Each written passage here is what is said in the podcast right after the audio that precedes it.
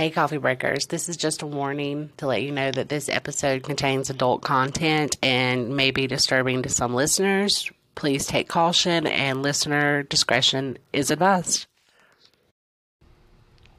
Hey, coffee breakers. I'm AC. And I'm Scully. And welcome to Take a Coffee Break and Chill podcast. Um, today is our true crime segment, and Scully is going to take us through the story of Richard Ramirez, right? That's his name, right? Richard Ramirez, the Night Stalker. the Night Stalker, which is terrifying. Oh, yeah. Full disclosure, AC knows little to nothing about it. Um, that was done on purpose so you can, guys can get some raw reactions. So who knows what's going to come out of my mouth? So Yeah. And I pulled, this is mostly from the Netflix docu- documentary. I think it says Night Stalker, Story of Richard Ramirez, or something like that. There's a shoe. I know that there's a shoe. I don't remember the name of it, but there's a shoe. Like you'll see it, and it says Night Stalker. So if you want to watch it, that's how you do it. look for the shoe. Look for the shoe. That's important. Yeah. but we'll get into that. So the documentary starts you on March seventeenth, nineteen eighty-five, and it is it opens with I don't remember her name, um, Maria Hernandez. She's talking. I'm so sorry. Open your cookies. I'm opening my cookies. I'm so sorry. AC is very hungry. my bad. It opens with Maria Hernandez, and she's talking about she took her lunch break and she went into a thrift store, and she's like looking around and she remembers seeing like an ACDC cap in the thrift store, and that this man walks up to her and it's just like super creepy, like just super super creepy. So they have like this weird exchange, and I think he just looks at her a bunch and then like smiles and then leaves. So then she's on the interstate going home later that day, and the same man is following her. And he comes up beside her, and she describes him as a killer clown. Like the smile he gave her was like a killer clown, which I found just absolutely terrifying. Uh, you know, I don't do clowns. I know. But so at that point, I'm ramming him with my car. Right. I'm gonna really try to resist the urge.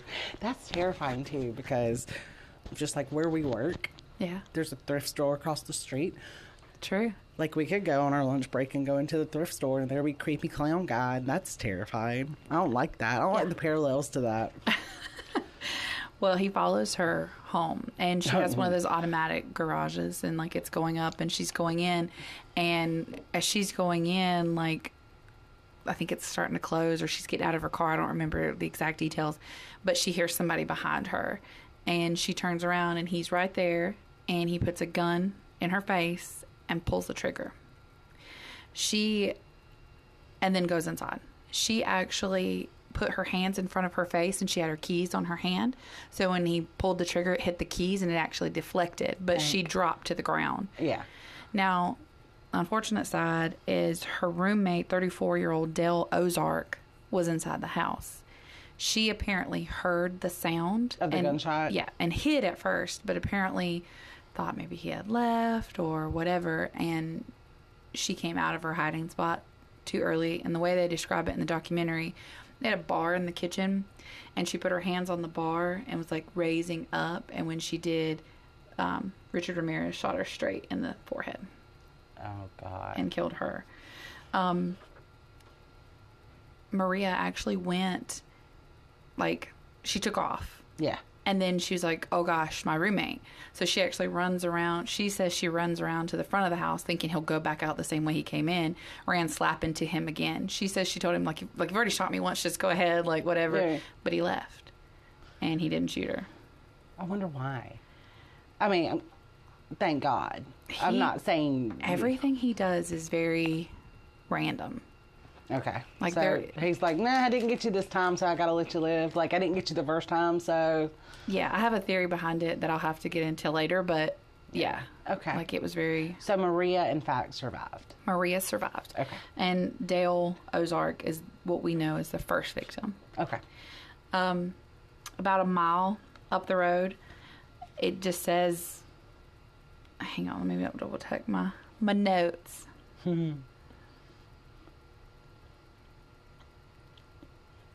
Oh, Hallie, our listener, while you're, while she's checking her notes, I just want to let you know that we are both bring, drinking the coffee that you sent us out of the cups that you had made for us, and we love you and thank you so very much. Yes, it, it's definitely.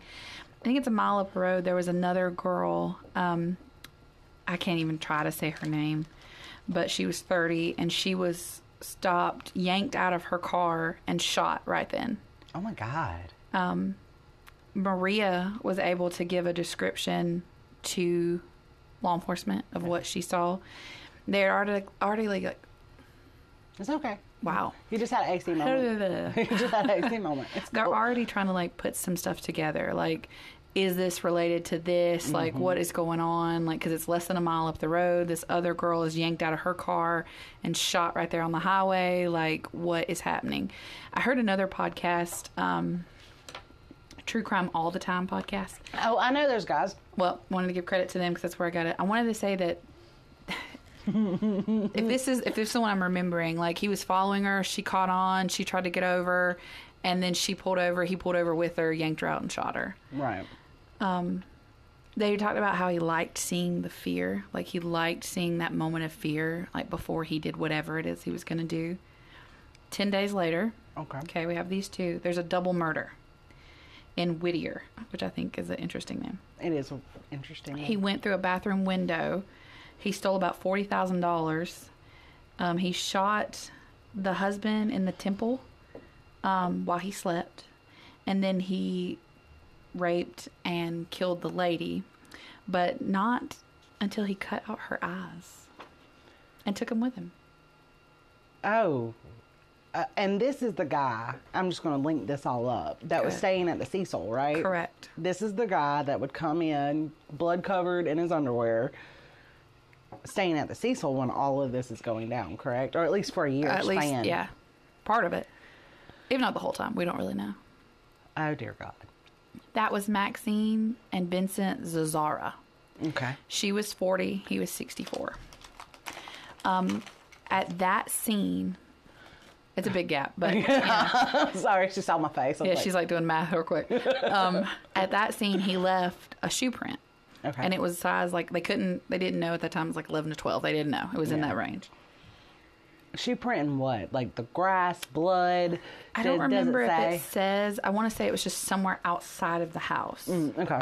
I think like getting in the bathroom window. Okay. It was like outside the window. Okay. Okay. I just, sorry. So then it cuts to Anastasia, and I don't I don't know how to say her last name. She was six at the time. You actually get to hear from her, and she states that she just remembers about being woken up, carried out of her house, and that she initially thought it was like a family member. Like she didn't remember being scared at that time Yeah. but he took her out of the car, took her out of the house, put her in the car, told her to open the glove compartment, showed her the gun, and he said, "Just want you to know that's there." And she's like, "Okay." She says she remembers him putting her down into a duffel bag, um, and carrying her into some area. She doesn't really know where it was, but that Madonna was playing on repeat, like just Madonna songs. And that he made her look at him, made her touch him, and then did just horrible things to the six year old girl for hours. That could have been the Cecil. Very well. That's exactly what I thought. Right. Because she said it was smelly, it was dank, like it was just, But it was a place. it was a place and it was somewhere he could go. And I, that's where I think. And he carried her in a duffel bag. Right, So nobody would know. Correct. That's exactly what I thought. Oh, and I'm not saying that it was. I'm just saying it could have been, which makes the Cecil just. even more yeah. icky. Um, but he violently assaulted her for hours. She kept saying she needed to go to the bathroom. He'd quit. He'd set her on a sink and then take her back and do it again, just over and over. Um, then he put her back in the bag, um, took her back out, let her out on the side of the road, pointed to a gas station, told her to go call um, her family, and left. Okay. Really strange. Um, but he continued to do this. Like he didn't. I mean, I know it's a small victory, but like I'm you're what she went that through was horrible, Correct. but she still had her life. yeah. I mean that's kind of how I felt. Like it's a terrible, awful Oh, thing. it's god awful. Could you imagine being just like carried out of your Six, house six at six? This man goes into your house, takes you out, takes you out, puts you in a duffel bag, and then violently assaults you for hours, right, and then takes you back and drops you off. Like, eh. like it was just another day. Mm. that So poor baby. um, there's a series of child abductions during this whole time. Like Same MO. Kids are getting picked up off the side of the road. Kids are getting taken from playgrounds. Kids are getting taken from their house. They're violently sexually assaulted over and over again. And then they're dropped off. Yeah. And this is before DNA. Yeah. Yeah. And the the thing that's interesting to note is there's already two detectives. Well, at this time I think it was just the one detective working on this case. If it's a child abduction and sexual assault, that's a different unit. Of course. So they weren't linking these two together because they're two separate units. Okay, so they're two different units, but each kid that's coming back is giving it's happening different areas, but they're giving similar descriptions. His teeth are messed up. He's got a very pungent odor. Well, yeah, because he, he murders and doesn't bathe. Yes, and they're all like they're they they show in the documentary like different composites that they're drawing, and they are very similar. All of them are coming across the same. Um. So it cuts to four ten, which is day twenty four. It counts up the days in Yeah. the documentary. The detective Gil Yeah. is trying to tie the molestations to the murder. Okay, he thinks that they're connected. Is that based on the description? the description and i think at that time it was just the description Because Maria saw him and was Um, yes. able to give what he looked like. Yes. And then all these kids are like, this dude. yes So, and he's definitely like these are these are the same he was like a newbie oh. like not really heard of so they just laughed him off Oh, they were yeah. like this has never happened this is just not something that happens. yep they were like this has never happened before so there's no way that that's what this is Wow. which just trips me out is Isn't it a saying there's a first time that's for exactly everything? what i was thinking like how are you gonna be like nah Nah, never. it's never happened, impossible. Nothing is impossible. so they that's true I'm, I'm sorry. Nothing. that's true It, there's stuff that's highly improbable, not impossible. This is the part that trips me out in the documentary like they're looking for a suspect. They're looking for someone that fits that description. And they come across this guy Artu- arturo roses is what my thing looks like. Mm-hmm. He had ladies underwear like all sliced in the crotch. He wore one of the descriptions that maria gave is that the guy had a members only jacket. This guy had a members only jacket. Okay. like when they went to his house they found all kinds of inappropriate material um just porn lots, Lot, lots, lots. of porn. Any of it child related? no it no nothing that they said because they didn't end up charging this man like he remembers staffing it with one of his i guess Superiors. superiors and they were like he's a freak but he's not your freak that's exactly what they say in the documentary Gotcha. So it's like, shucks, like dead end. Yeah. So we jump to, I think my handwriting's five. Yeah, five fourteen eighty five. Day fifty eight. Um, it's Doris and William. They are. William, of course, is sixty six, shot immediately.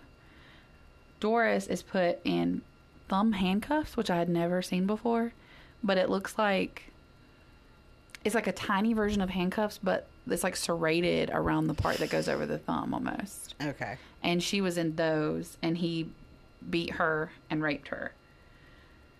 Um, in that crime scene, there is a shoe print. Yeah. Okay. That shoe print matched the. Did she survive? Yeah. Okay. Yeah. He, for whatever reason, like just brutally. Some women he kills, some women he doesn't. But for that one, she did. Okay. Severely beaten, but she actually ended up, I think, having to like rip it apart so that she could make a call, like get out of the thumb? thumb. Yeah.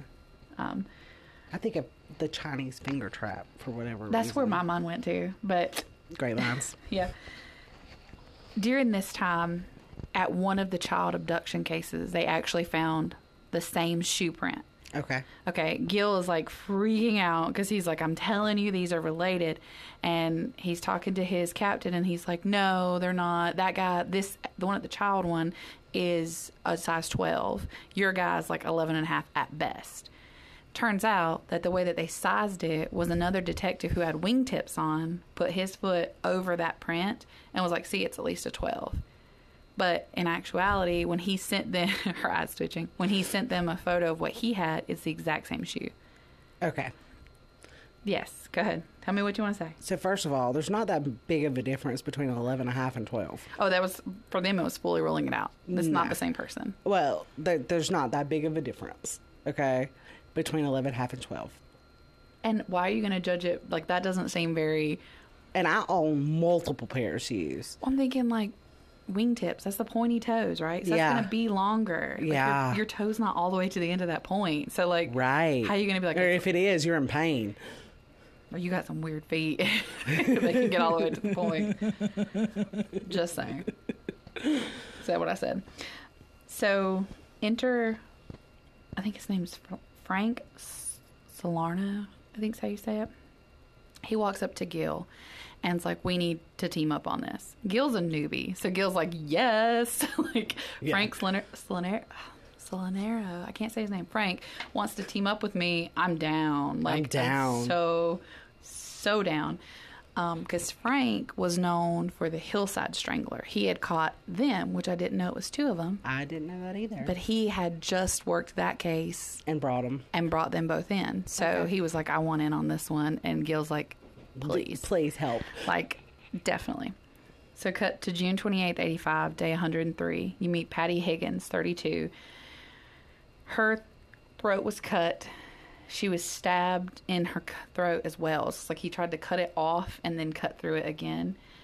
Um, that was it. Four days pass. On Any sexual assault? not that I have listed. Okay. It was just a brutal murder. Okay. Cut to 7 2, day 107. You meet Mary Cannon. Same thing. Throat slit. She's 75. Okay. And he just cuts her throat. 7 5.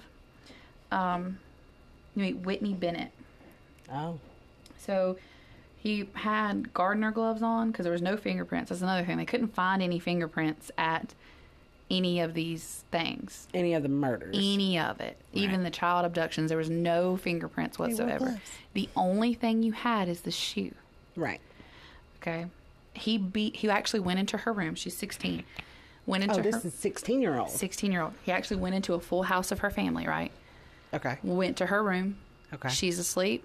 Gets a tire iron and beats her. And I'm talking beats her and beats her and beats her. She has no memory of any of it. Well, no, because I'm assuming that most of the blows were to the head. she woke up. Well, she was asleep, and he whacked her with a tire iron, so she never even Got conscious. right. And she woke up and was like in her own pool of blood, and obviously hurting, and that's when she knew something had happened. So they go in there.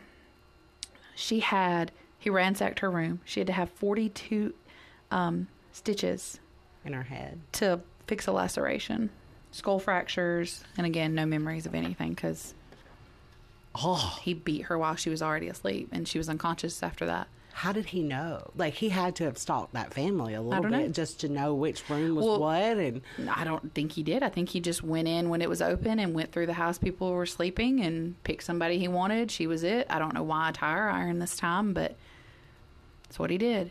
So when they go in to investigate that scene, because there's nothing there, there's no physical evidence there.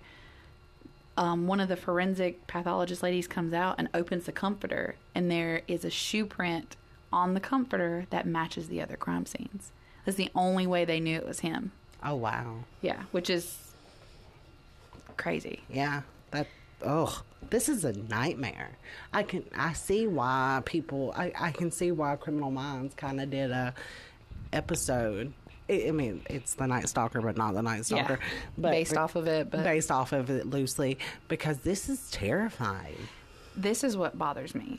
In the documentary, it talks about Frank finally being like, "These are connected," and when he said it, Oh, everybody jumped on board. the ball took off. Yeah. they started like putting the dots together and everything. Now Gil had been saying this since like the second murder, right. but he's a newbie. He doesn't know what he's talking about. This guy's established, so and I hate that I know. because I feel like stuff could have been in place long before. You think they could have But- caught him before? There's so much. Um, let me see where I'm at. Oh, it cuts to Frank's history. So it's doing the 1977. A new 20 year old was found in an embankment, ligature marks around the neck, the wrist. 10 bodies were found in total, and that was the hillside, hillside strangler. They Ers. were, yeah, stranglers, but you didn't know that at the time. Yeah. Um, they were nude and posed, so they thought they were a cop or someone pretending to be a cop. But it ended up being Kenneth B. and Angelo Buono. They were cousins, and they were just murdering people and putting them back over there oh, okay. repetitively. I think All right. five. They tied Kenneth to at least five. I don't know what the total number is for that, but I don't. We can look it up later. yeah. If, yeah. Back to 1985. Oh, by the way, he did live at Cecil Hotel between 1984 and 1985 for the full year. Okay, well then, yeah. So he was at, at, at sorry, just information, just my Rolodex started working. He was there. He was there. So that's probably where he took at least that six year old, where she talks about. And the eyes. The eyes the in the eyes. Mm-hmm. hotel. So Oh my God. I know, right? Cecil just got way worse. I know, just let it let it be closed forever. Yeah. It talks to it cuts back down to 1985, and they're talking about trying to put his stuff together, and the only thing that they can put together is how the only similarity is how unsimilar all the victims were. Right. Like some were old, some were young, some were kids, some were teenagers, some were tire irons, some were knives, some were guns. Like there was nothing that was There was no MO the only thing was he came in either through a door or through a window at night. at night. That was really the only thing. But he could they could never pinpoint it would be this or this. Like it, there was nothing to link it. Yeah, it was com- it was a no no static MO. No, there's no rhyme or reason. It's Just Right. like eh, that one, and Yeah. he would go in. Cut to June, N- July seven is July. Yeah. seven six eighty seven six eighty five day one hundred and eleven. You meet Lorraine. I have Rod. I don't know if that's her full name, but she's a survivor. Her husband was John Rodriguez. Um, he was actually a police officer. Oh wow. So she heard a noise, and she said the first thing she remembers is fussing at her husband, like, "Why are you making all this racket?" And she got up and looked around, and she noticed a window that they never had open was open. was open. Um, that it had actually been painted shut, but he God, got it it, took open. some work. Yeah, and when um, she hollered for her husband, he came through with a gun. I don't know if that scared off Richard or what, but he left. But outside that window, they had watered their plants, and where he had pressed down so hard trying to raise that window, he left a perfect shoe print. Oh, okay. And the smart thinking of Mr. Rodriguez, he put like a bucket or a, a box over that to preserve that footprint for the detectives when they got there. That's when they realized it's an Avia shoe. Um, they it's an uncommon shoe at that time. It wasn't like a name brand. It wasn't like you had a Reebok or a Nike, Nike or or something. something. It was not that well known Right. They talked about actually talk they just came out and they actually talked to the inventor or designer i guess would be of Yeah. the shoe. They got his um how many 11 and a halfs were sold. They just assumed it was like a black pair because he's doing all this stuff at night. He wouldn't have wore like bright orange or white shoes. You want to bet? he might have. They got the sales data um how many shoes that had sold in la and seven went to la or excuse me there were six of them and i think seven in total and only one had went to la but they couldn't pin it down any more than that Oh, I was gonna say if you got a store, you, surveillance in the eighties, maybe couldn't get any farther than that that's as far as they got that. sucks So you're working in the eighties. I mean, and no offense to anybody who worked in the eighties, because more power to you, because you didn't have the technology Mm-hmm. and the the ability. Like there would have. Then now there's ring cameras on almost every door. So like and on the streets and stuff not ring but there's like street Yeah. cameras and stuff like that, like he would have been caught so much quicker yeah just through technology. Yeah, they would have been able phone to pin it all the way down to the last store, and then been able to. It was sold on this day. Day yeah. by this cashier at this time. yeah. So I guess it's kind of hopping around because um, this goes back to 529, and there's Mabel Bell and Florence Lang. Okay, Mabel is 83, and Florence, I think she's in her 80s as well.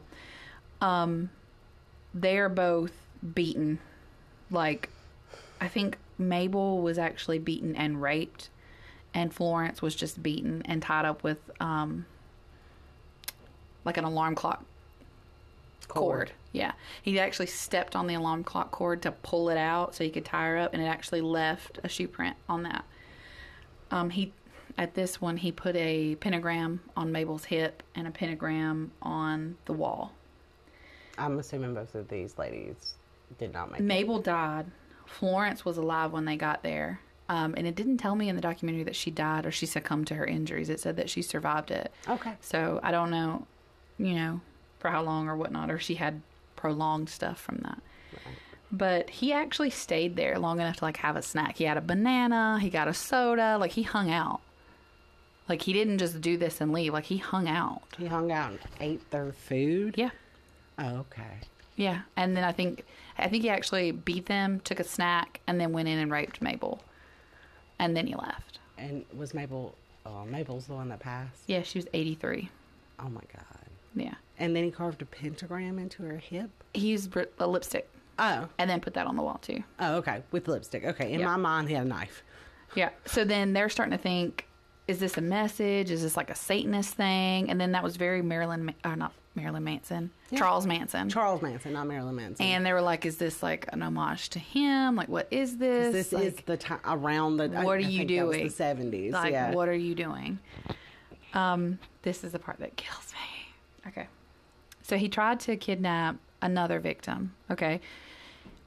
He got seen trying to do Another child. a woman. Okay, a woman. He wasn't successful. Okay. and he runs off in a Toyota. A motorcycle cop actually pulls him over. He was seen trying to assault this woman and take her. So while a motorcycle cop is actually doing his stop, um, I don't want to say Manson. Richard actually hears his description go across over the radio. He later says that him and the cop were like joking. Like the cop was like, "You're not that killer, are you?" And he's like, "No, I'm not." I don't know how true that is Right. but the cop actually went back to his motorcycle, I guess, to get like his ticket book. Mm-hmm. And when he did, Ramirez draws a pentagram on the hood of the car and took off. Ran Took off on foot. on foot. Okay. Um, that's when they find out the car's stolen. He has no driver's license. Gil and Frank wanted this car. Yeah. Like they wanted to print it. They wanted to know exactly then. The issue that they ran into is in LA, like they said, you could rob a store and go three miles and you've crossed like six districts. So it was like, no, it's our car. We're going to print it. We're not going to share with you kind of mentality that happened. So like they kept saying, we want to print this car. Like, no. and they wouldn't let them do it. They kept Okay. saying, we'll do it. No, that's wrong. Let me tell you. Okay. This goes out for everybody who listens and anybody who's in law enforcement. Work together, dang it. You would think on such a Teamwork makes the dream work, dang it. Yeah. Well, they didn't. They wouldn't let him print the car, and they got. He. They even said we got stonewalled. Yeah, they got completely blocked. Mm-hmm. So he, they even talk about there was competitiveness. Like they wanted to be the ones that catch, caught, not catch, caught Ramirez. They didn't know that at the time, but that's who they wanted to catch, and it was just back and forth. So that went nowhere at this point. Okay. That's great. That's wonderful. Mm-hmm. That's not angry making at all. Oh, tip of the iceberg, my friend. So 785 day We're getting close to my birthday. One day 112. You meet Sophie Dickman. She was robbed, raped, and handcuffed to the bed. He went in through a cat door. A cat. Yep. He covered her. Yeah, a cat door. Covered her mouth and Wait, told her, no, no, "Don't no, look at me." Wait, wait, wait, wait, wait, wait. Scully. a cat door. Only thing I can figure is like he ripped it out and was able to get his hand in there to get the door. Okay, that makes more sense because I was about to say now. I understand Like this he was demon possessed, squishing down and then coming back to full size. that, that's what I pictured in my head because a cat door is very It's small. small. It's not even as big as a dog door. Like it. No, it is. It's smaller. From my understanding, he ripped it out. Okay, and, And was able to contort himself. access. Yeah. Okay, I was about to say now that we got some supernatural, some some, some stuff. No, no, no. Same day. Um, yeah. Well, it says 785, so I don't know if it's same day or not. 60 year old Joyce Nelson is murdered. He beat her to death.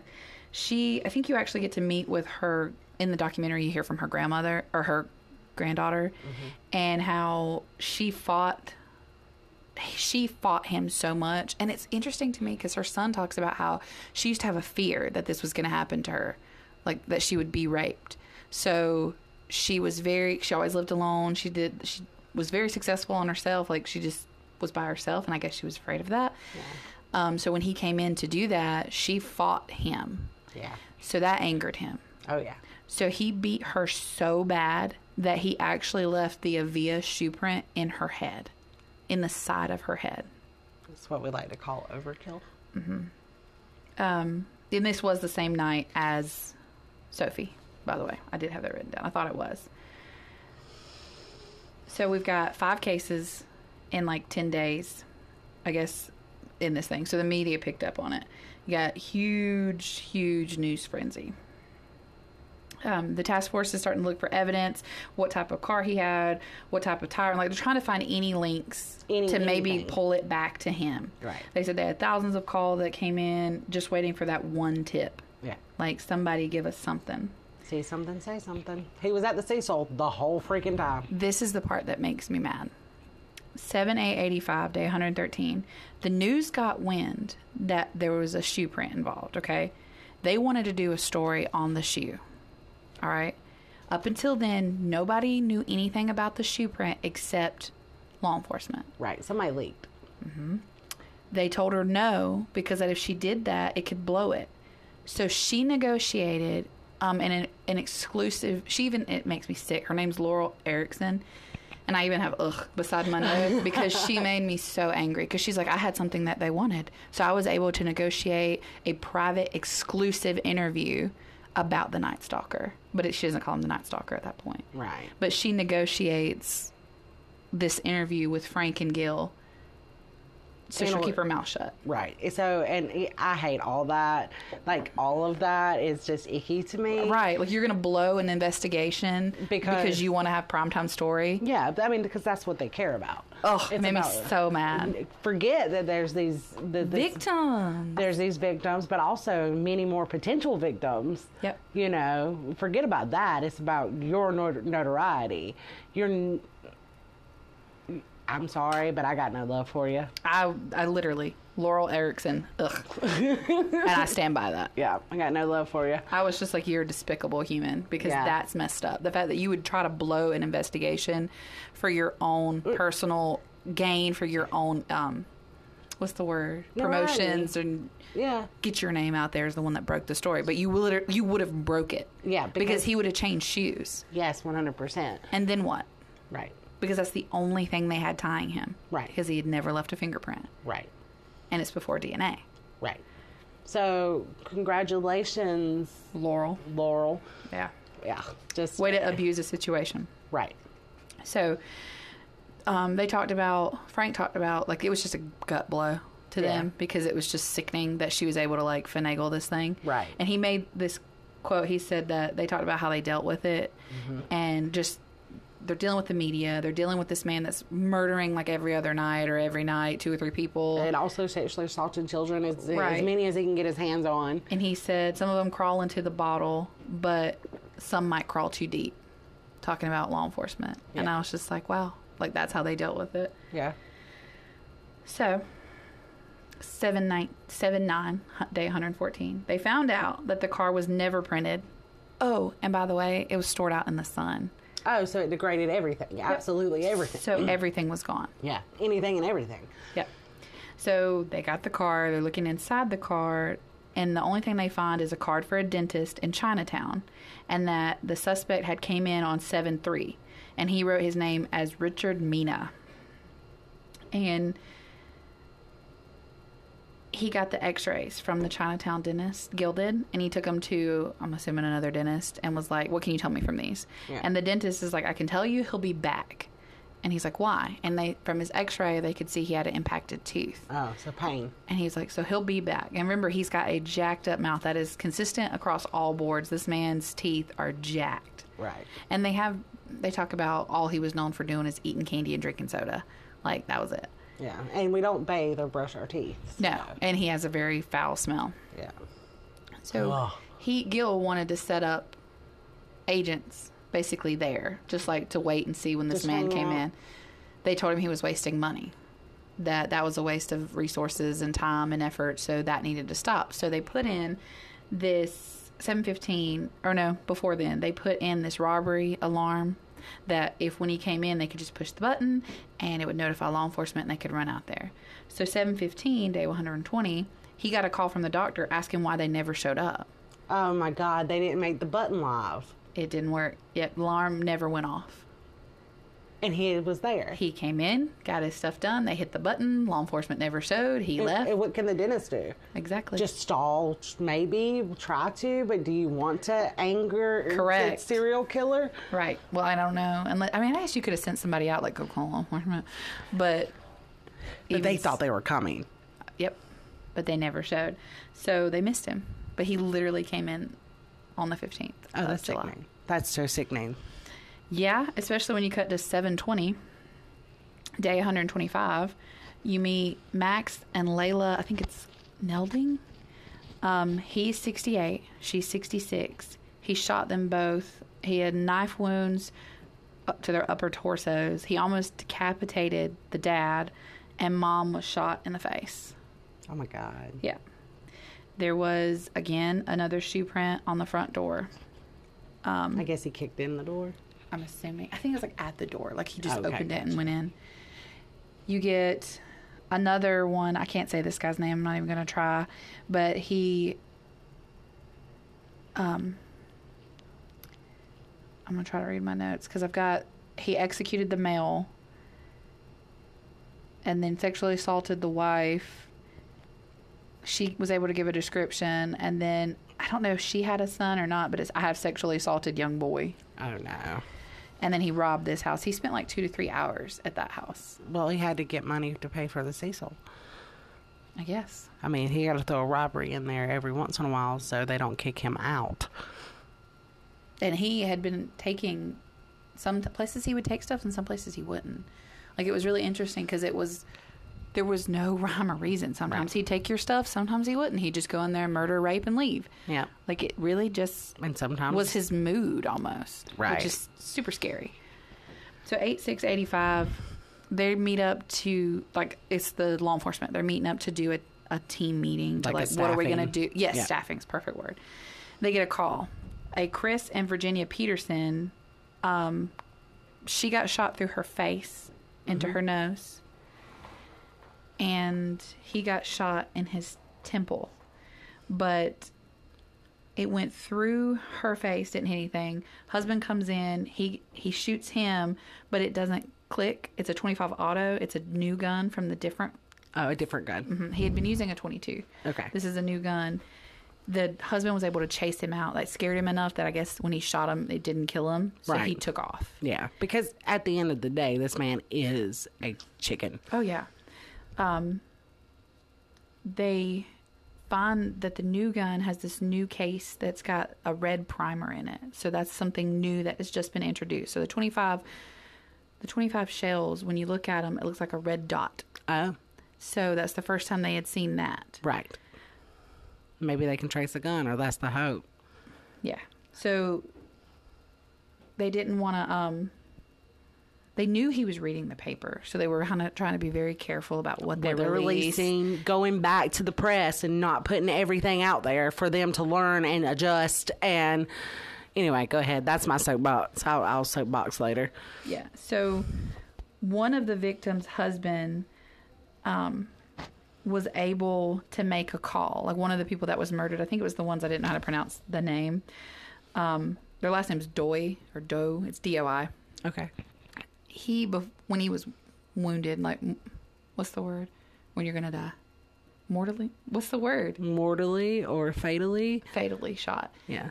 before he succumbed to his injuries was able to call to get assistance there for his wife so that was in the newspaper and they knew that he knew that because from that point on at every house the phone was disabled or ripped out of the wall like there was never any options for anybody to do that anymore To call for help. to call for help So before you went in, this is the like this is the this is the the world of landlines. There's no such thing as cellular phones, or if they was extremely rich, if you had one, yeah He pulled the phone lines. Yep. Or he would like go in, kill the husband, tie up the wife, go pull the phone. Like he, at some point, I think even one victim was tied up with that line. Yeah. Oh my gosh. So at this time, the news outlets are trying to name him. Okay. So they're like, he's the walk in killer, he's the valley intruder. And then I didn't know any of that. Yeah. And then the Herald Examiner was the one that named him Night Stalker. Yeah. Um, I mean, I understand the giving them names because it identifies them, you know, from each other because Yeah. there are a lot. yeah. But, But I hate it because I feel like it gives them the notoriety that they want. it, it it does. So eight eight of eighty five, day one hundred and forty four. Gil actually got a call um, that was five or six miles from his house. Oh wow. That another victim, husband shot, Elias. I don't know the last name, and the woman was sexually assaulted with the same thing. Don't look at me, which is different because before they talked about how he liked that look of fear. So I don't know what was changing for him that he, he didn't want them to give him descriptions. maybe maybe it was just too much. His description was on the paper. In the I guess paper, that's true. heard. yeah, yeah, yeah. I didn't think about that. He heard his descriptions come over the the police radio. Like he's like, "Don't look at me, so you can't tell them who I am." Basically, That's true. Um, he said that there was like during this one, there were so many people that were like walking through the house and then like giving this misinformation out there. Like different officers just, oh, it's this, it's that. It's like just complete misinformation. right? And he said that him and Frank talked, and it was like, we have to get the information out here to stop this crap. Right. Because this is not helping us. No, it makes misinformation makes things worse. And I thought not. exactly, and I thought that they gave it to the media, but they basically made like a little tape for law enforcement. Like Yeah. it went to different agencies. Like you're looking for a da da da da da male. This is the kind of shoe he wears. That kind of stuff. It didn't go to the media. It went to, law enforcement Law to educate them because rumors. and they tried to give some to the media, but not releasing the full hand. Oh no, no, no, yeah. Well, you need to do that anyway. Oh yeah. So you cut to eight eighteen. Um, this is day one hundred fifty four, and you go to San Francisco. So I guess things were getting a little too hot in LA. Um, so they had to go to San Francisco. Okay, so he went to the house of Mr. and Mrs. Pan, P A N. P A N, and the the guy's first name is Peter. So I thought that was just fantastic, but that's just, Oh, well, you know his parents did that on purpose. Uh, uh, had to right. Yeah. But anyway, um, he went into the home on 818 and he shot Mr. Pan and killed him. No. And then shot and raped Mrs. Pan. But when they got there, she had a pulse. okay. Um, he ate food in the fridge. This is where it gets really nasty. So if you want to fast forward, here's your here's your warning. Go go to thirty second segments. Yes. Um, he actually ate all the food, okay, and then he made himself throw up in the kitchen and then on the counter. And then he went into the living room and masturbated into their carpet. Okay. Yeah. Um, it was just Evil. yeah, like nasty to be nasty. Um, he carved. I want to say he carved something in the wall as well, but I don't remember. I don't remember what it was, but the gun matched Right. the same gun from all the others with the red. Uh, Impression or whatever. Mm-hmm. Yeah, I haven't heard demonic. Oh, he carved symbols Yeah, like in the wall. pentagrams. Yeah, and and then I think he put Jack the Knife on the wall, which is weird. Jack the Knife. Is that an allusion to Jack the Ripper? I don't know because he shot him, so it's not like you know what I'm saying. I don't know. Okay. And I said an illusion. I meant an allegory. So I'm smart, y'all. Really the news found out about it, about about Mr. the demonic stuff, oh, and Oh, how they found out about it makes me so mad. So it's the person working with Laurel. If y'all remember from the beginning, the one that was blackmailing the cops for the interview, right. it was one of her people, and him and her went down, and they were outside the crime scene because they just got a tip. Which I don't know who's squilling in the police department, but I have an issue with that. It, might not even be in the police department. It could be dispatch. Fair enough. She they go down to where this is at Right. because they had to. She said they had a hunch it was related. I'm like BS. Someone told you.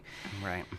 because Gil and Frank had been called. Right. So the guy that's with her walks over to a neighbor and is like, Whoa, this is crazy. And he's like, Yeah, I'm an officer down here in San Francisco. And he's like, Oh, really? He's like, Yeah. And that cop just starts talking to him, not realizing he's press.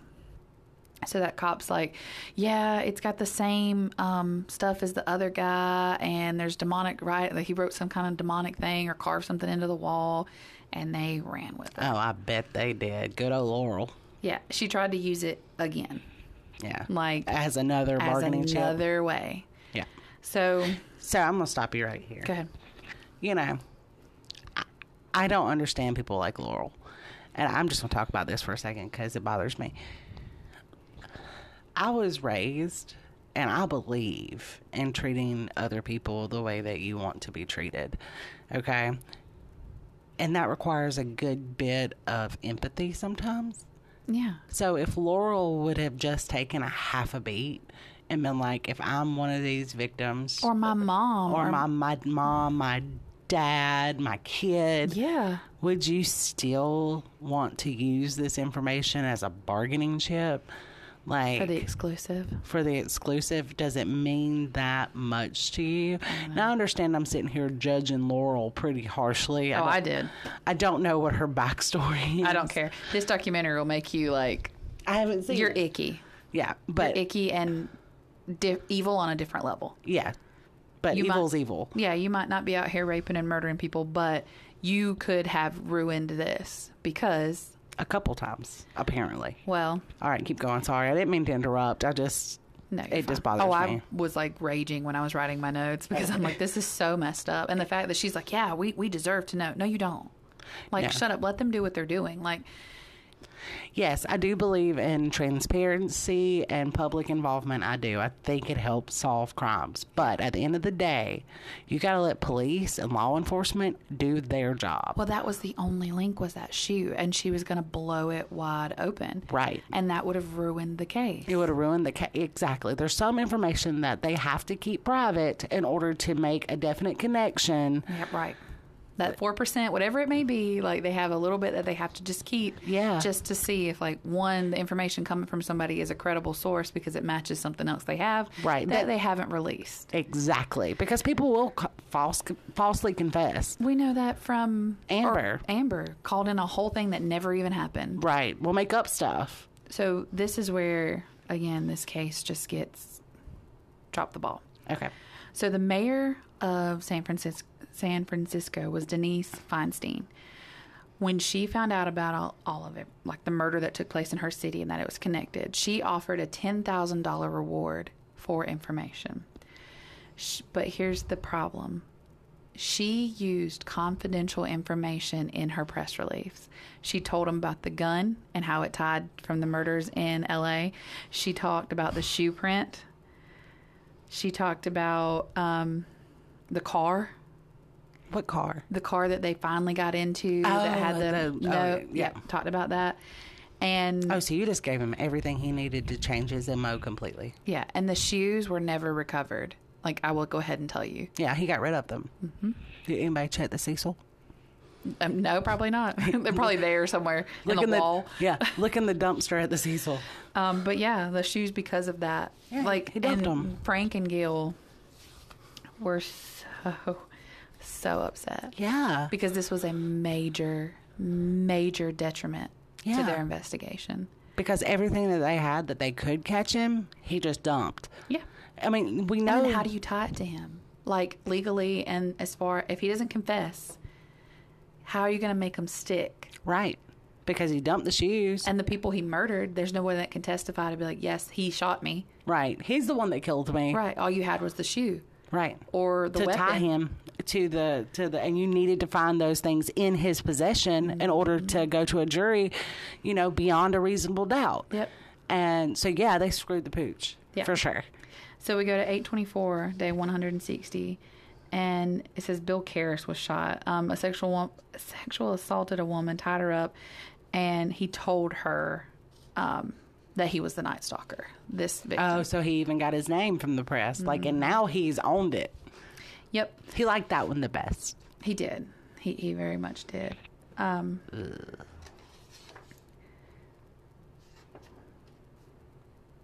okay.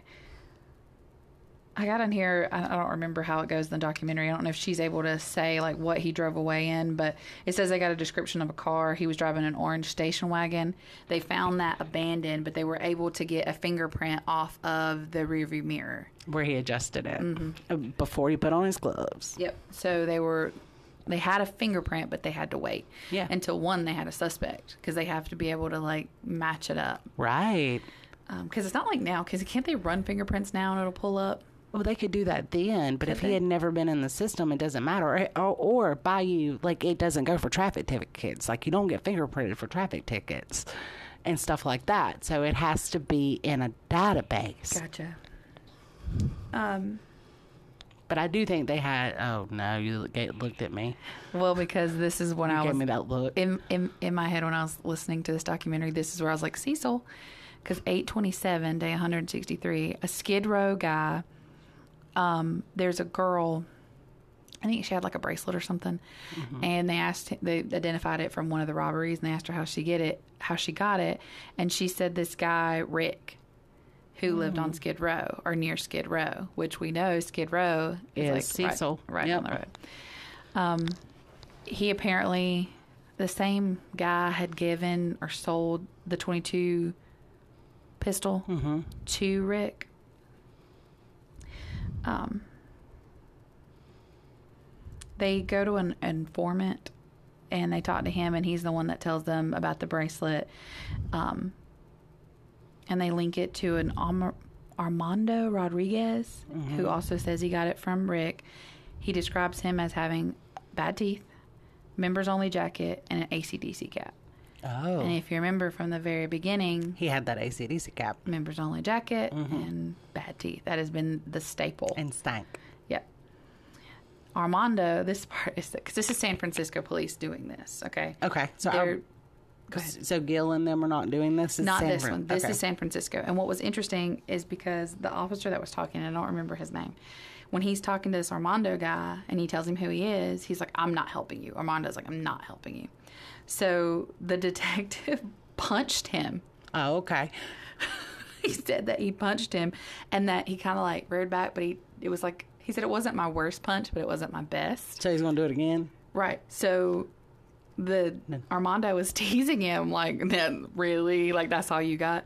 So the cop um reared back like he said he was like touching the glass of the driver's door of the windshield and like getting ready to just clock him, which I'm like, I don't think that's legal. Yeah, that's not legal. Don't do that. Don't do that. I mean, I know you want to, but no. Yeah, he reached all the way back and went to punch him, and that's when he's like, "No, no, no, no, no, no, no, no! Like I'll tell you, I'll tell you, I'll tell you." His name's. Uh, he said he started screaming, "Richard Ramirez, Richard Ramirez," Okay. and they were like, "We got a name."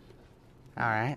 Now he's been named. All right. We have a name. Yep. So, I just thought that was hilarious that he punched him and then was going to punch him again. like, He was like, "It's not my best punch. I had to try again." yeah, and he freaked out. And I'm like, again, don't think that's legal. No, it's not legal to punch an informant in the face, Yeah.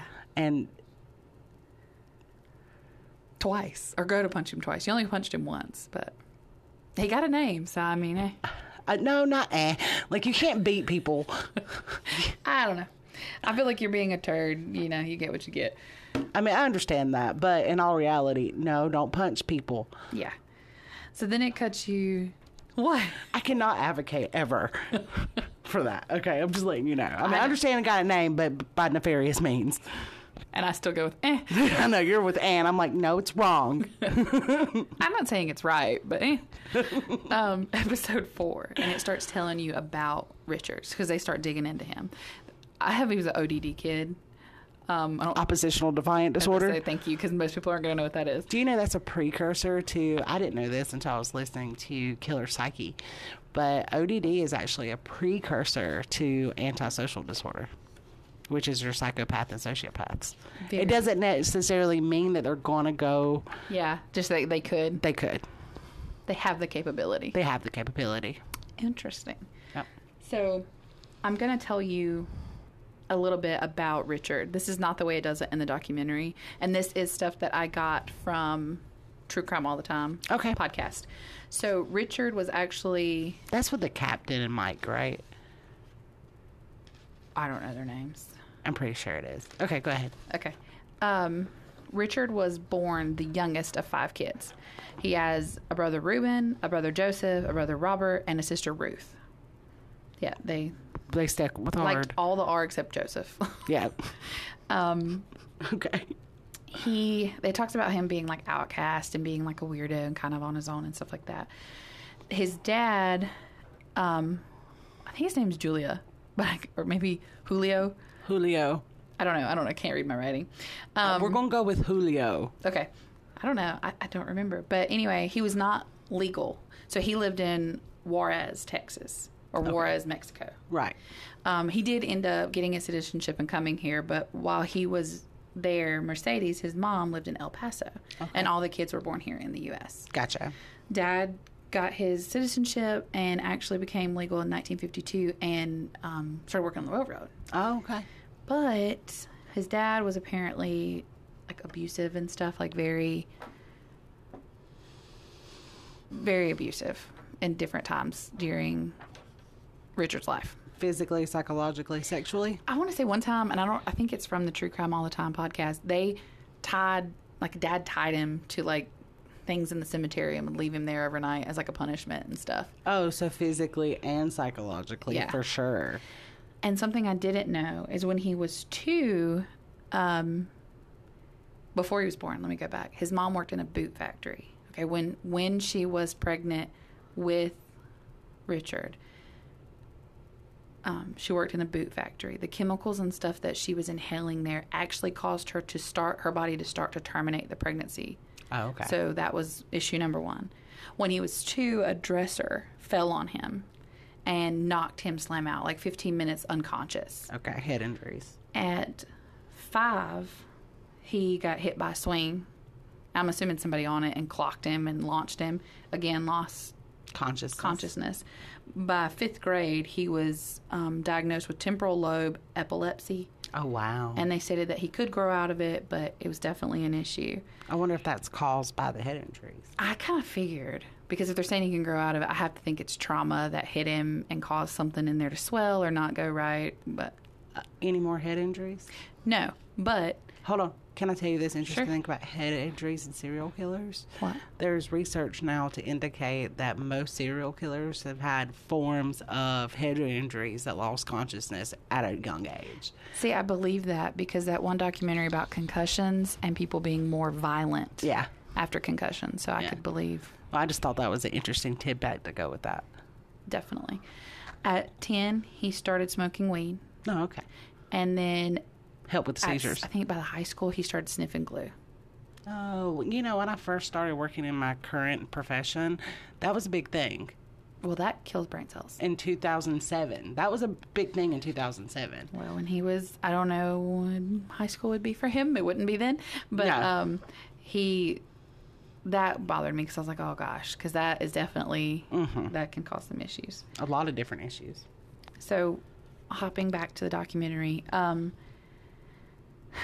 unfortunately, a major influencer in his life was his cousin. And I don't have his name, but he did time in Vietnam. And when he came back He was back, a soldier. Yes. When he came back, he showed Richard pictures of different Vietnamese women that he had like murdered and raped and talked about all the things he did there and like how awesome it was. So he was a, a serial killer, a soldier serial killer. Yeah. He That's did terrifying. Cocaine, heroin. He actually shot and killed his wife in front of Richard. Oh, okay. Yeah. He um just told him horror stories of Vietnam. He showed him how to like I I don't want to say tricks of the trade, but like the things he learned as a soldier, Oh, okay. like the techniques, the being able to like maneuver around quietly, like all of that. Oh, okay. So everything you need to do to be a successful ki- serial killer in the United States. Yeah. Um That is freaking terrifying, man. Yeah. In the documentary, it's like a guy at a library, and he says that he came in there and he remembers that he was. He says he had such strong body odor, it reminded him of a goat. Oh, I know. I was like immediately like I could smell that. yeah. Um, that don't smell pretty. He said that he came in asking for horoscopes and torture books. And he said thankfully it wasn't in his section. He took him over there and then that was that. He didn't even know that he had just met the Night Stalker. Like it was just this random so how they even came across this guy for the documentary, I don't know unless I'm he sure he came out. He was like, "Look, he was in my library." Yeah, and he looked up this stuff. So it gets to 8:30, day 166, and they got a name. So San Francisco got the name. They are matching it with the single print now that they lifted off the car mirror, and eight came up um, in the San Francisco area. Eight different Richard people. Ramirez. Oh, Richard Ramirez. gotcha. And then one was their match. Match the fingerprint. Yep. Gotcha. He had, I think, I can't. Frank says that his history was kind of like meh. It's like petty theft, grand theft. It does say in the documentary that he was known as the five, five finger. Hang on, I want to tell you. It's like five finger something. Five finger discount guy. That's what I want to say, but that's not what they called him. Five finger Richie. Oh, okay. So that is like that's what he did. He he was a shoplifter essentially. He did petty theft. He had grand larceny for the cars because he did do that. They got a booking sheet with his picture. Now they just have to find him. Right. He's at the Cecil. So at 8:30 same day, they have that arrest warrant out of San Francisco. They have a murder warrant. Right. Frank and Gil wanted to wait because they were afraid. They knew he was reading the paper. So they knew if they ran this press release into this huge thing and put his face everywhere, He's out of state. he's going to bolt. yeah. Well, San Francisco was like, we can't afford to let the press find out that we sat on a murder warrant. So we're not doing that. And they had this big thing.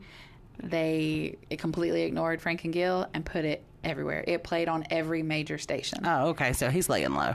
It was immediately in the news and everywhere. Like front page, you opened it and Oh, there was his face. He's killed so many people, but not only killed people, but raped children like this entire time. Like this Yeah. is a bad dude. It is, but I understand them wanting to be like, just wait. Like Before you let it to the press, go act on the warrant. Go find him, and then tell the press. Yeah, but no. Um, so w- the LA detectives, that's Frank and Gil, they had heard that he was going to be on a Greyhound bus. That he was. I can't, I don't know if it was saying that he was already like went to visit his brother somewhere else and would be coming back, mm-hmm. but that's the way it makes it out. Like he was already gone and he would be coming back. Okay. So on 831, they set up cops, like undercover cops, all throughout the Greyhound bus station. So when he got off, they could get him. But Richard immediately made them because even though, and this is what the cop said, even because they have dirty, nasty clothes, dirty hair, just nasty, whatever, their teeth are still clean. Oh. And I was like, wow, I didn't even think, but Richard did. Well, yeah. I mean, think about his mouth. So he's probably looking at like everybody else. He's like, uh, uh you got perfect teeth. You ain't right. Correct. So he actually went out like a side exit, which kills me because like you don't have anybody waiting on the exits. Or Like he went out a different. exits. He went out a different way and Yeah. like was in a car and took off. Actually got on a bus. Um, he gets on. Actually, he went to a liquor store first, and when he got to the liquor store, he sees the paper there with his face on it. Yeah, and his identity. So he's like, I've got to get out of here. Like, I've got to get out of here now. So he gets on a bus and is trying to get out of town. The guy on the bus is actually reading the paper and, like, looks over at him and looks back at the paper and looks over at him, like, this is the dude. Right. And, like, pulls the, pulls the thing to get off, immediately gets off, gets onto a phone. Richard realizes that, gets off the bus and just takes off running. Well, yes. Um, something, say something. Good job, dude. yeah, this whole community like really did what's up right here. Um, he didn't know it, but they had a they had told a car behind them like follow that guy, so he's like following him. Like the whole community that he's running around in is like communicating. He's here, he's here. He's like they're calling his butt in. He tried to carjack one guy, didn't work.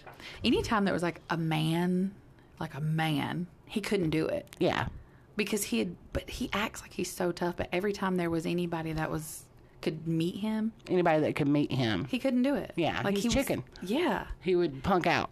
and they'd beat his tail so he tried to tr- carjack that guy didn't work so then he tries to carjack a lady Yeah, because ladies are not as strong. Correct. which mm, Yeah. And I, I think she was fighting him when the husband came out, and the husband picked up a pipe and cracked him across the head. right. So Richard takes off. Well, when he takes off, hu- hubby takes pursuit, mm-hmm. and that gets the entire like neighborhood Right. after, and they're running him down. They run him down. Um, they finally get him pinned, and And they're beating him down the entire he, time. when they got there, he had a crack on his head.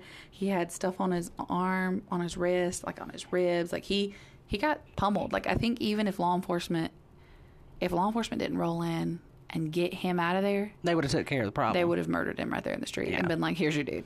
Yeah. you're welcome." But um, Well, I mean, he's actively trying to hurt everybody in the neighborhood to get and away. terrorizing yeah. for months and months. Yeah. The thing I thought was interesting is it showed Ramirez in the back of a car, and he's got like a what is- ace bandage wrapped around his whole head, like he had just Mm-hmm. Like had dental, gauze? like dental, Yeah. dental surgery. And as soon as he sees the camera, he like lays over, and then it it plays like what he said, and like he was spitting at them. He said, "I stuck my tongue in and out in front of them." He said they wouldn't be. Wouldn't be as brave as they thought they were if I had a pistol. I would clear the, I'd make them scatter. And it's like, yeah, because that's the only way you can do it. Like, Right. you're a punk. Like, Right. stop. Like, you're not this big bad dude. You just got your butt handed to you. Right. But Like- that's oppositional defiant. Well, you caught a dude awake. Every male that you ever came in contact, aside from the one, was asleep. right. So you finally caught one that was awake, and he took care of you. Like, Yeah. stop. Yep. But he made it out like he was big and bad. Well, that's ODD. Like, True, yeah. I mean, come on now. Well, the LA detectives were notified. They showed up. The whole police station was surrounded, and it shows it on the documentary. There are like, it looks like thousands of people mm-hmm. all over this place. Everyone talks about him being tall, slender, with dark eyes. Mm-hmm. And then they talk about how scary his eyes are. And it shows you him several times in the documentary right here when it's talking about this. I don't see it That's fine. but it's also a picture. Right. So I don't know if like if his eyes are moving, if they're dart around like skeevily. I don't know, yeah. but they are very dark. Yeah. And like maybe that's black eyes almost. Yeah. And then some people describe this man as handsome. I think I told you that. Yeah, you told me that, and I was like, I saw one picture of him, and he didn't look pretty to me. Yeah. Uh, But I have very high taste. well, Frank and Gil go to interview him, and as soon as soon as Frank started introducing who he was, he's like, "Oh, I know who you are," and he always referred to him as Mr. Salerno Mm-hmm. because he knew him as catching the Hillside Stranglers. Oh. So he was almost starstruck. that this. by Frank. Yeah. Frank is interviewing me, you know. Yeah. Which just kills me. Um, They had to pull the big guns out for me. he talked about reading in the paper about Bundy, about the Hillside Stranglers. Gil talked to him. Gil said he was from the streets and he's Hispanic. So he was able to like talk to him and just be like, What's up? What's going on? Like what was all this about? And he this part I thought was interesting. Gil's talking to him and he said he's fine. Like he's got his hands on the table and his head turned to the side.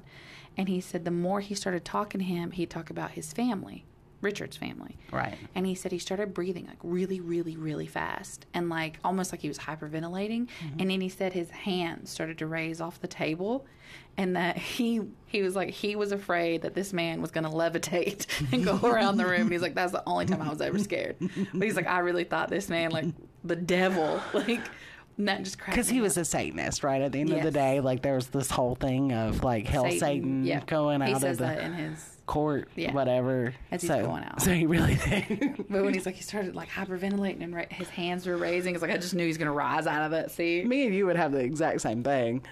Yeah, I'd be like, "What are you doing? Are you?" Like what's wrong with you? I'd Like be at the door going, "Okay, we're gonna let you have the room, exorcist." like, nah. holy water on him.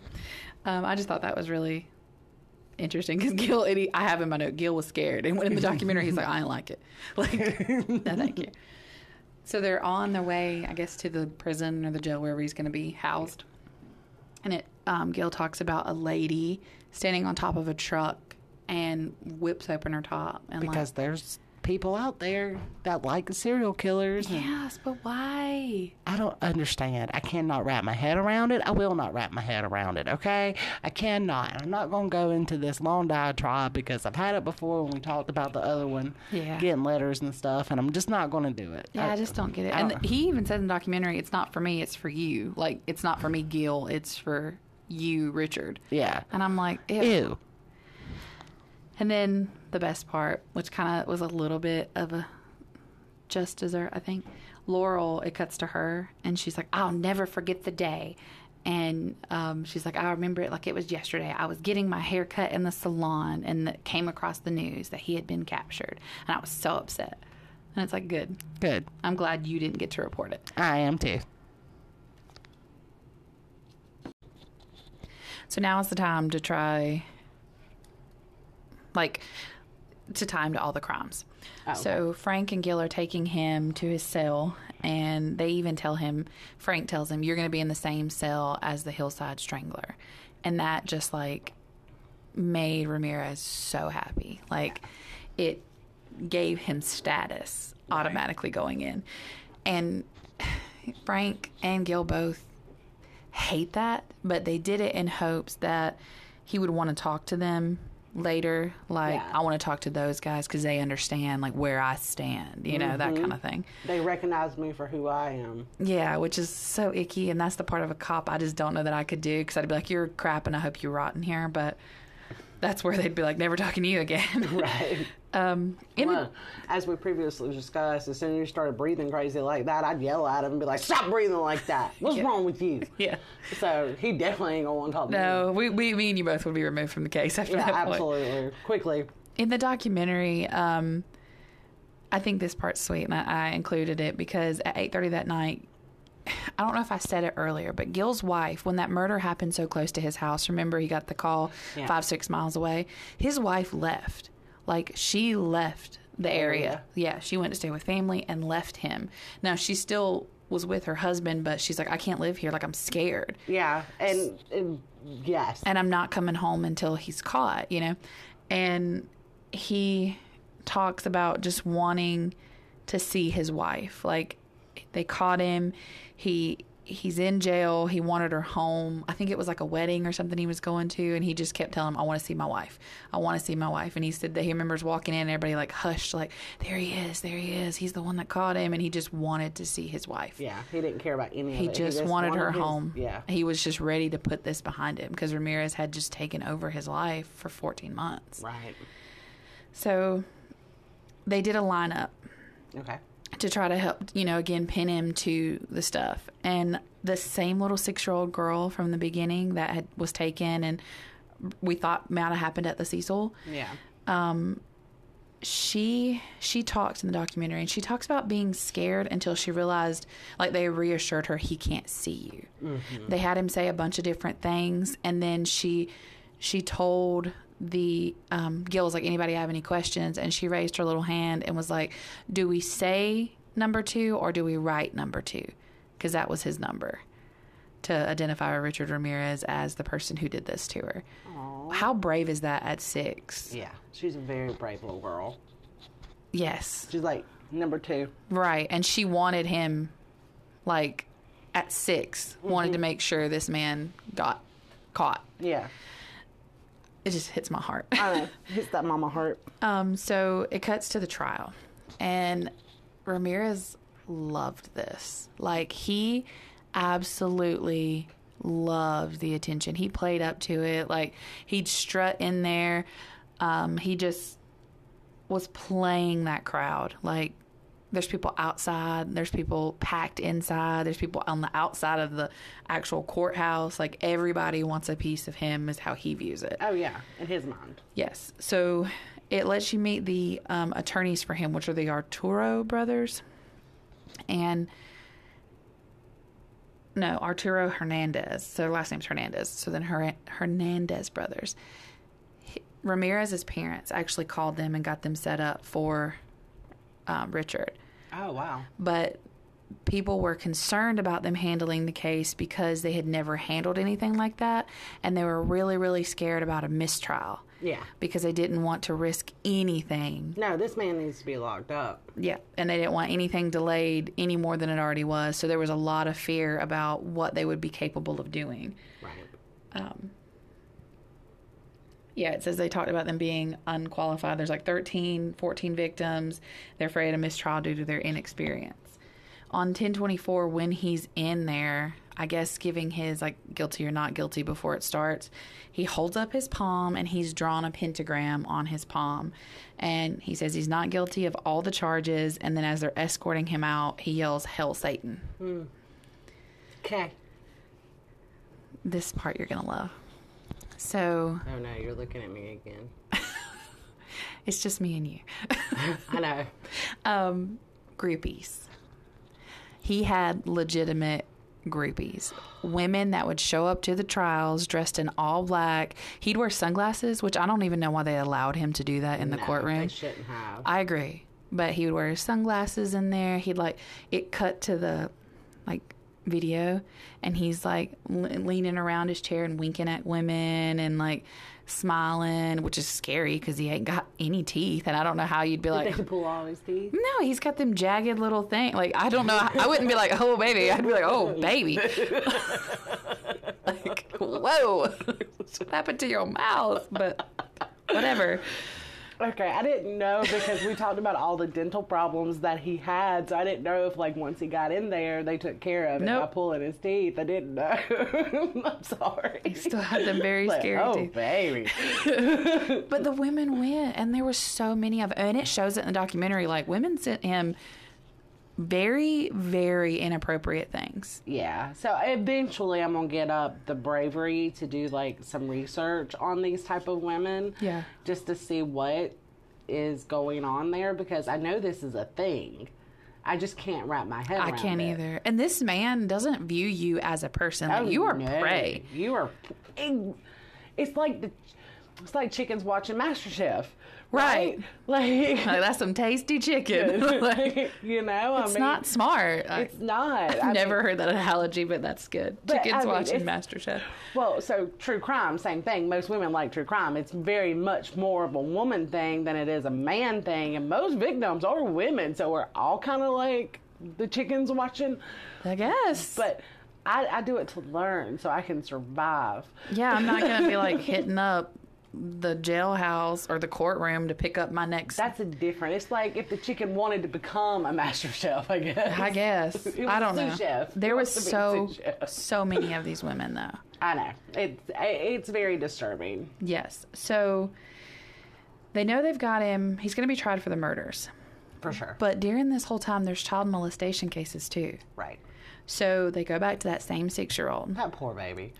And she wanted to testify. She told Gil in particular that she remembered him because he reminded her of her teddy bear.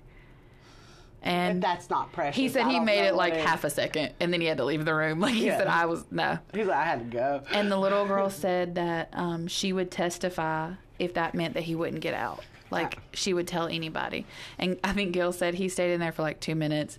And then Frank came out uh, right after him. And then the actual, I guess it's like the, like a psychologist. no, like the district attorney or Yeah. something came out and was like, how about we just dismiss all the child molestation cases?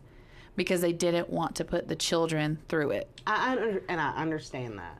I get I'm mixed that. on this. I get that. I absolutely get that, and I know it's hard, 100% for these children. And should they absolutely have to go in that courtroom and look at him? No. No, I, I, I, understand. Like, I get why they don't want to keep traumatizing these children Yeah. uh, because it can be re-traumatizing to Absolutely. make them relive it essentially while you're looking at him Yeah. with all these people looking at you. Yeah. So that's terrifying in and of itself, especially for a child. So I understand, but I hate that he wasn't held accountable for those things. That's where it gets me. But at the end of the day, he mm, These kids have been traumatized enough. Leave them alone. well, you got him for murder. Well, that's multiple murders. That's what they said. So, like, they were already seeking the death penalty for all the murders. So they didn't see the point of putting these kids through anything additional. And I agree with that. But I would have held it in abeyance in case he got off on the murders. That is exactly what I was thinking. Like I ain't dismissing nothing till I know he's dead. We're just gonna hold him. We're just gonna hold him just just in case, because I don't want to give this man an inch. so you're going down for something. So January thirty first, nineteen eighty nine. It shows in the documentary like years passing by, Mm-hmm. and he's got forty three charges against him: Murder, assault, murder, robbery, rape. Um, assaults. Because he didn't kill everybody he assaulted. no, but I guess he he did rob. Yeah.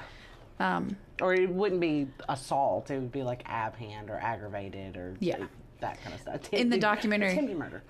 Yeah, in the documentary it says I mean there's a bunch. I think sodomy, like there's you name it, that man has 43 charges. Right. They were talking about pulling 140 witnesses for this case. So they knew it was going to take a while to try this man.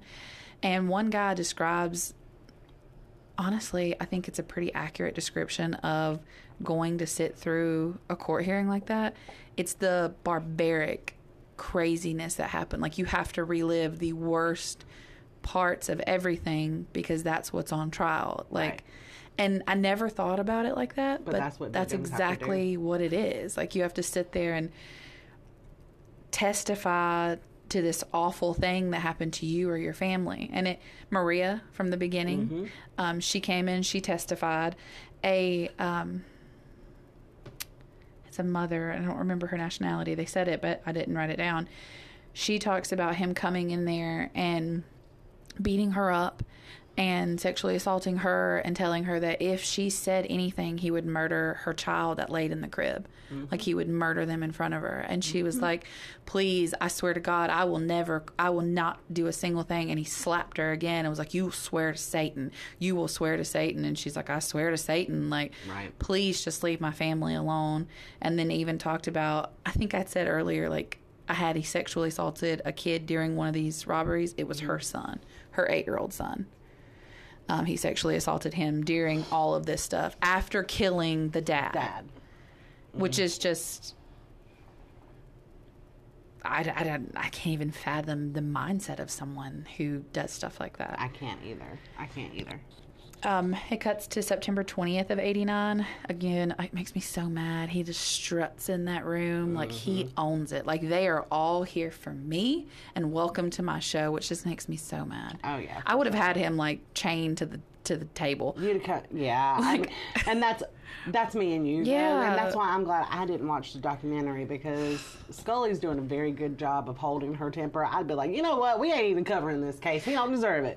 Like, It was just so sickening. Like I would have, mm, we'd have, he'd have went in in one of them chairs. You know what I'm talking about in the jail. Like Yeah. you would have went in like that. Yeah. With a spit mask over. Like I wouldn't have given you any kind of dignity. But that's why I'm not over our justice stuff. right, he was convicted on all the accounts. Um, he didn't get his sentencing, it doesn't look like, until 12 7 of 89. okay, And they let him speak because he has that right.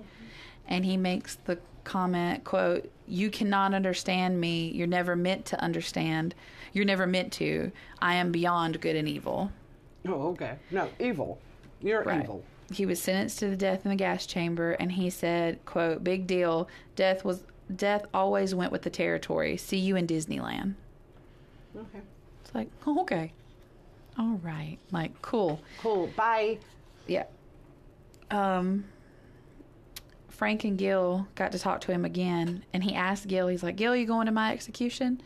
And Gil's like, "I don't know." Like, Yeah, and he's like, Well, Frank, are you going to come to my execution? And Frank's like, Yep. And he's like, I wanted to see it put, I wanted to see like the final nail put in the coffin. He like, he said that to him was the final, it's over. this is done. Like, this animal is done. yeah. And while I can understand that, I wouldn't give him the satisfaction of me to be in there. Right. I would, I would be like, I would take it as a jab to be like, You're not worth my time. Yeah, why would I? Right. Yeah, Just something to just hit that ego because he's all about it. yeah. Falzon. And if you remember, that is the detective from San Francisco. Gotcha. He's actually, I don't know if this was during when they were in, indicting him for this Peter and the Pan family, Mm-hmm. Barbara. but he he said he looked back over at Falzon and kind of gave this weird creepy grin, and he said, "You know about those two old ladies on Telegraph Hill? You would like to know about those two old ladies on Telegraph Hill, wouldn't you?" And Falzon said they had a case where two women were murdered in that area, and he said he just laughed and said it was me. And I have no doubt. And they talk about that, like how many more cases. Yeah, and um, here in just a few minutes, I have a list of the dates of the murders of this year and a half Yeah. or whatever. And there's a big jump from the first one to the second one. Like from June of 84 to March of 85. He was killing all during that time. That's what. Um, so when they're talking during this time, Mm-hmm. that is what Frank says because he says there's such a big gap, Mm-hmm. and he just doesn't see that man not killing No. during this time. He just must must have switched it up enough Mm-hmm. that they couldn't tie it back in. Um, Or went far enough out of the Oh yeah, in their area. Yeah. that's true. In 1994, it said that he was interviewed by a crime um, crime journalist, and he records the conversation, and you only get snippets of it. And basically, what Richard is asking is: Is a baby born bad? Like, does it automatically have this serial killer seed in it, or is it created? And then he tells the guy, "You better burn these tapes after we're done. You're not gonna make me look bad, are you?" And then it kind of skips to something else in the documentary. So I don't really know what the point of that was. I don't know. It was just kind of in there a little bit in the Um, documentary. a philosophical question, I guess. I'm like, no, I fully think you were created. Like, No, I, I believe that he was created by his childhood, by his issues, and, and by his, his uncle. His uncle. Well, I said childhood. Yeah, but his uncle played a massive, massive role. Yeah. Um, I'm almost done. I'll, I'll give it to you. Oh in, no, no, no, no! Take your time. in six, seven of thirteen, he died after only spending two decades on death row. He died of cancer. I think lymphoma is what I told you earlier. I think that's what it was. Um, and this it ends with this, and I think this is the best thing because we've talked about this before. And we're going to talk about it again. the six year old that she's no longer six obviously. She's grown. Um, she talks about it didn't define her. Um, she went on like yes these horrible things happened to her when she was little in formative years but she went on to get married to go to college to have a family to do her own things. Like it didn't ruin her life. Right. And we have had very much, very long conversations just this week about how we approach victims of crime, yeah specifically victims of sexual crime toward women or anybody. It goes for anybody. yeah it's really any major like traumatic anything i feel like Right. That you'll hear other podcasts say. ruined countless lives You ruined their life. And, and, for the ones that he murdered, absolutely, completely took them out, ruined their lives. Yeah. Like they, they're no longer alive. But for people who survived, don't give the perpetrator so much power. yeah Like, yes, did he alter their lives? 100%. yeah But let them decide what to do with the rest of it. Don't tell people that their lives are ruined because something has happened to them. yeah Let them determine that. Yeah, and I was going on like a tirade about this particular thing because I just hate that terminology of like, oh, the your life's ruined. Yeah. Because to me, it's like, well, might as well c- close up shop. You know, Yeah, it's I'm ruined. done. It's ruined. There's no way to fix it, and I hate that. But to say, you know, altered, yeah, affected, sure, but it doesn't. Influenced. It doesn't have to be a ruined end all be all. Give that person that much power. Right. Don't give that person that much power. So, with all That's that. it. That's it. Mm-hmm. That's it. That's our diatribe on that. Altered, yes. Ruined, no. no. We're not to say that.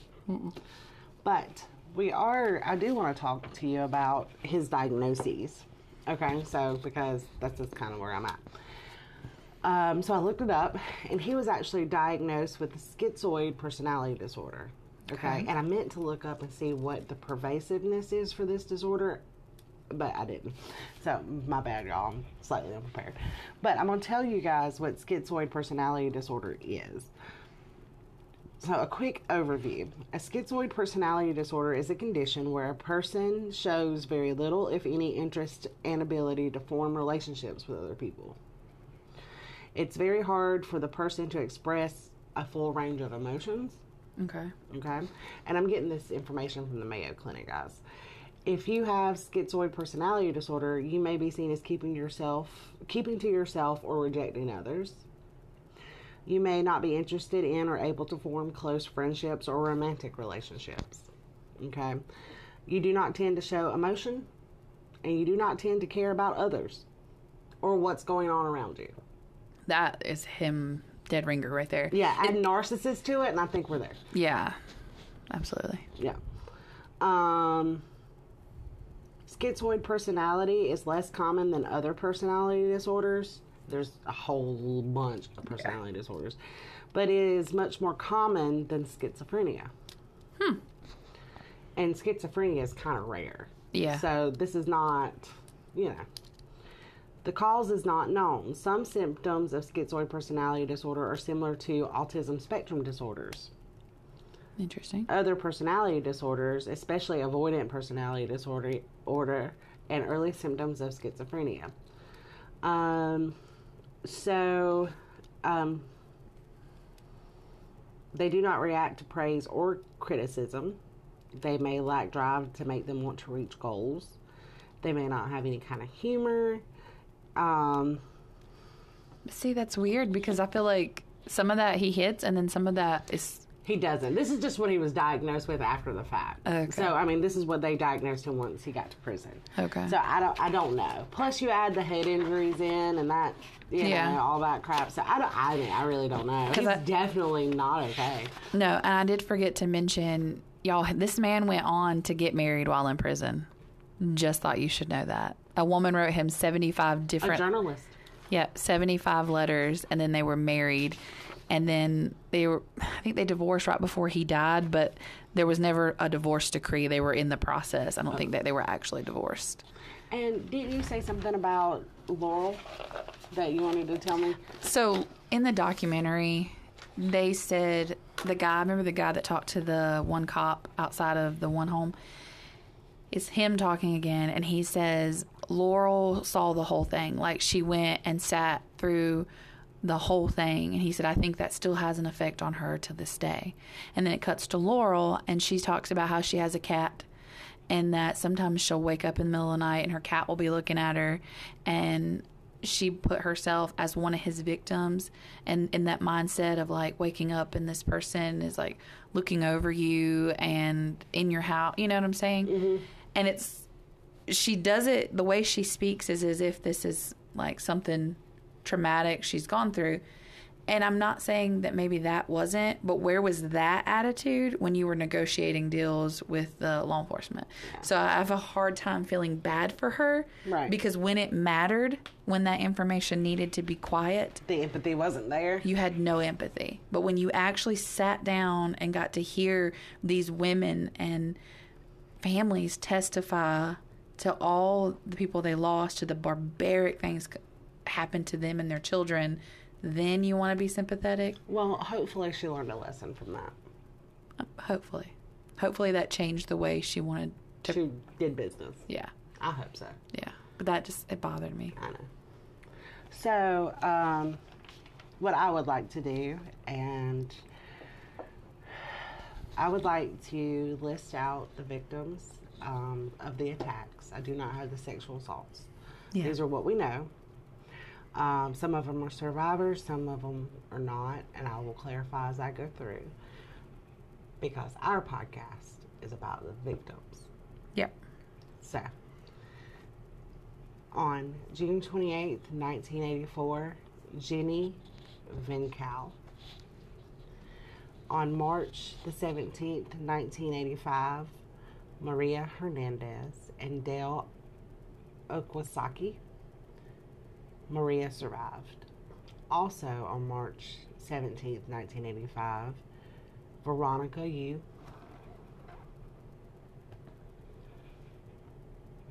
on March the 27th, 1985, Vincent and Maxine Zazzara. On May, and see, there's a gap here. On May 14th, 1985, Bill and Lillian Doi. I have that they survived. On May 29th, 1985, Mabel Ma Bell and Florence Nettie Lang. Uh, both survived at the time, but Ma Bell died later on from her injuries.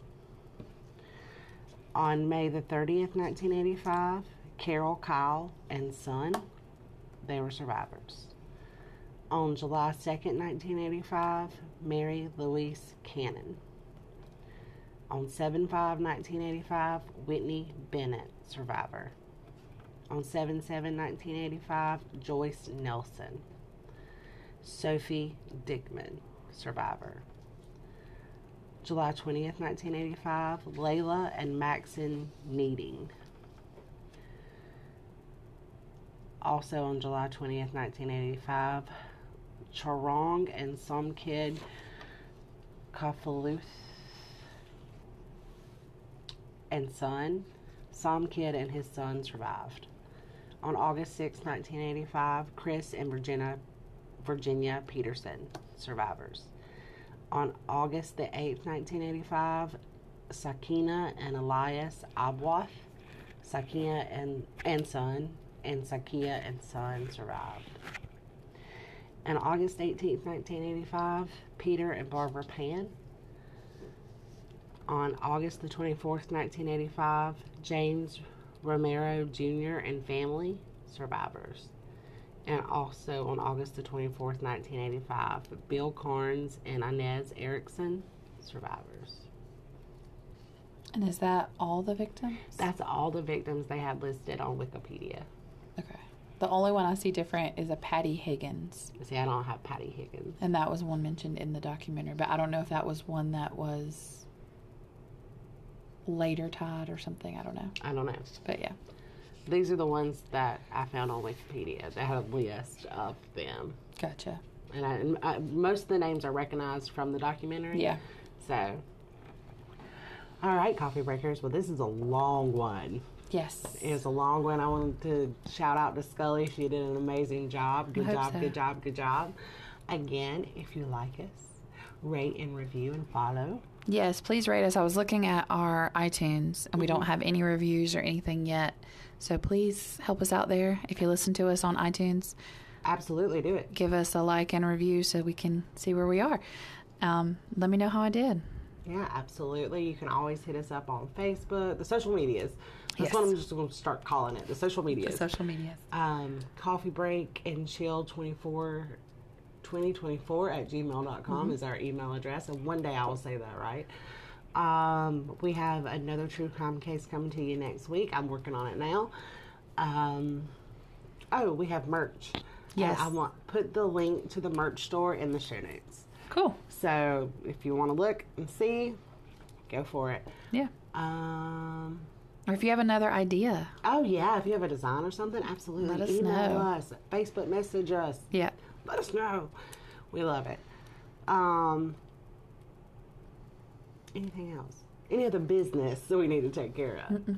This one was a doozy. This this is probably the one case we've covered that had so many victims. Yeah, absolutely, one hundred percent. It's crazy. It is crazy. Mm. So, But yeah. and this again ties to the Cecil because Yeah. he was there the entire time. Yeah. He was at the Cecil Hotel the entire time. That's crazy to me too. it's terrifying. Like so. Anyway, Mm. all right. Until Friday, friends. Bye. Oh, good night. Bye.